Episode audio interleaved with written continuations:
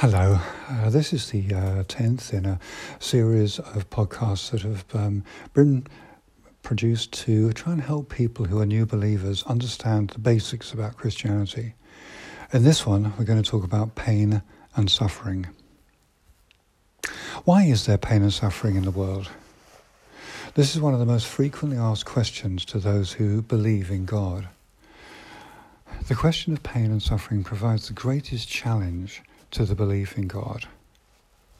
We will all experience suffering in this life. Naturally, we cry out, why?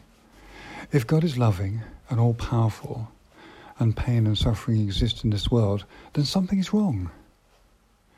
We can approach this problem through logic and reason, as many philosophers have, but that may not help.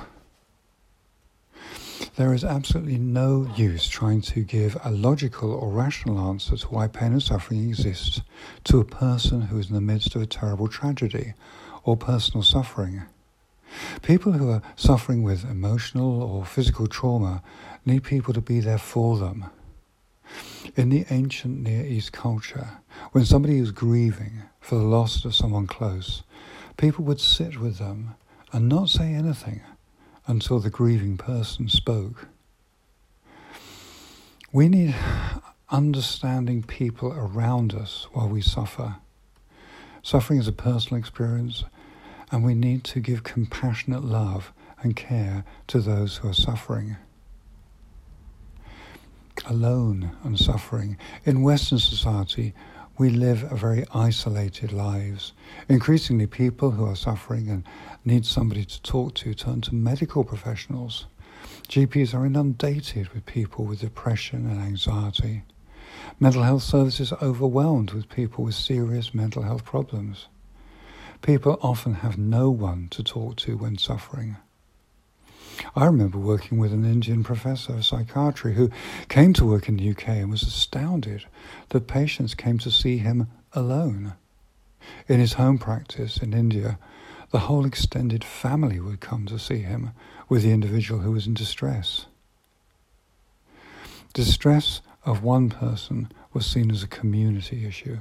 In our Western rationalistic society, individualism is applauded, and we are so often alone.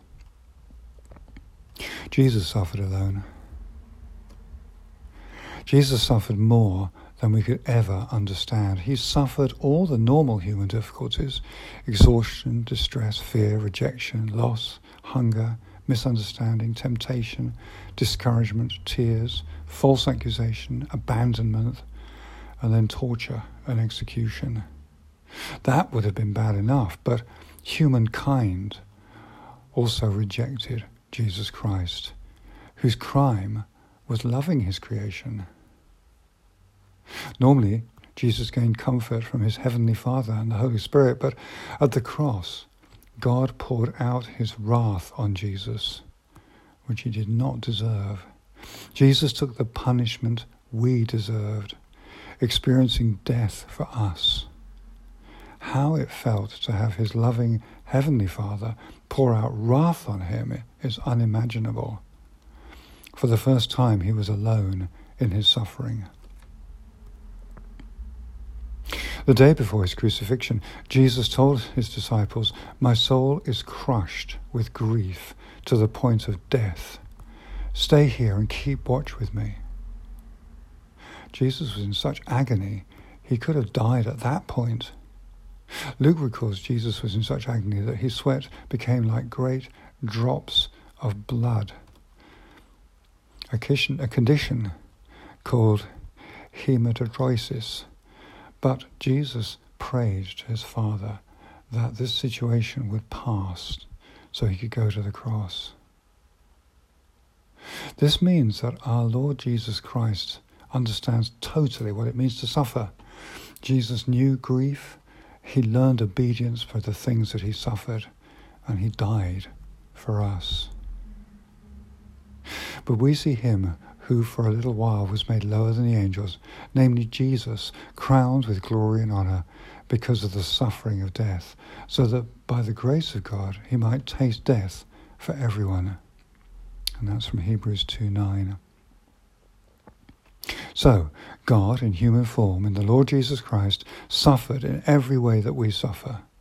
But that still does not answer why suffering exists.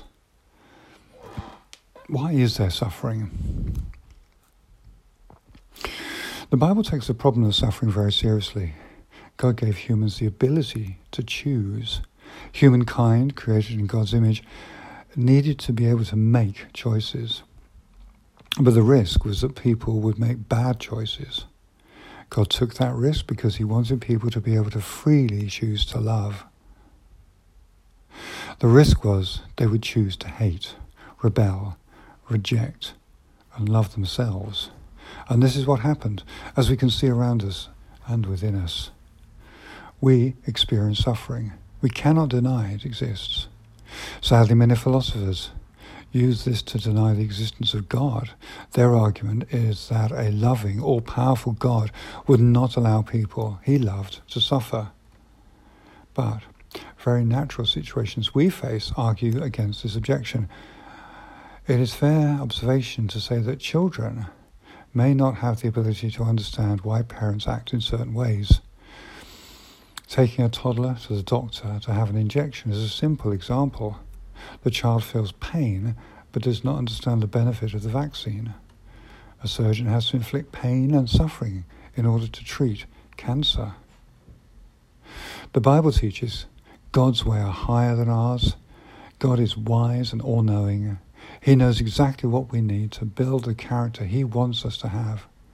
The Bible reveals a God who does not do away with suffering, but is willing to come down from his throne in heaven and fully experience human suffering. Jesus said we would suffer. Jesus told his disciples they would suffer. Church history records that ten of Jesus' original disciples were martyred.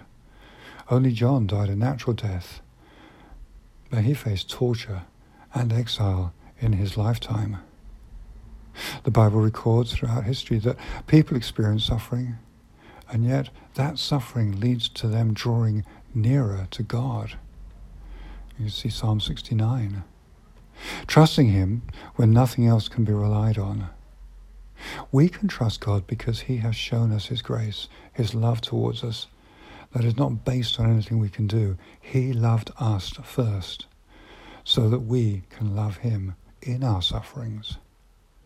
Paul wrote an extensive list of things that he suffered beatings, stoning, shipwrecks, etc., in 2 Corinthians 11 uh, 23 to 28. But he stated, not only that, but we rejoice in our sufferings, knowing that suffering produces endurance, and endurance produces character, and character produces hope.